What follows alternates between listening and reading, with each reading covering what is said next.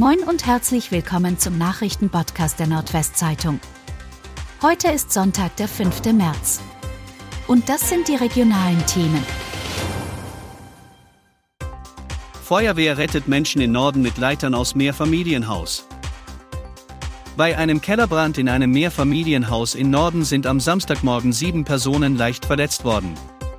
Insgesamt musste die Feuerwehr 30 Menschen, darunter auch einige Kinder, mit Leitern über die Balkone aus dem Gebäude retten, weil der Weg durch das Treppenhaus aufgrund der starken Rauchentwicklung versperrt war. Den entstandenen Schaden schätzt die Polizei nach derzeitigem Stand auf rund 100.000 Euro. Die Brandursache steht noch nicht fest.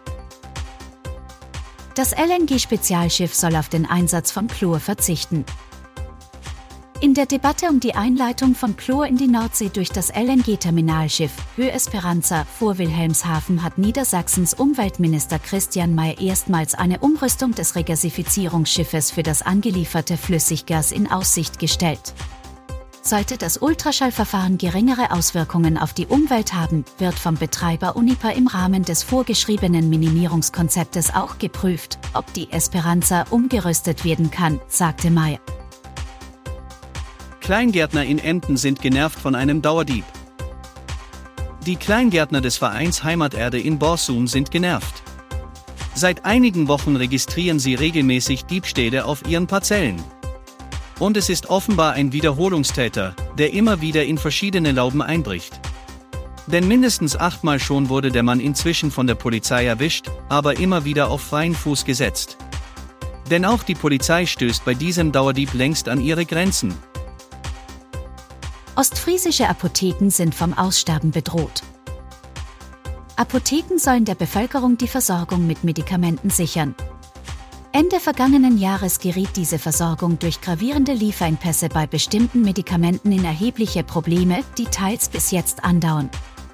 Doch die Probleme reichen weit über die Medikamentenversorgung hinaus, denn auch die Apotheken selbst sind gefährdet.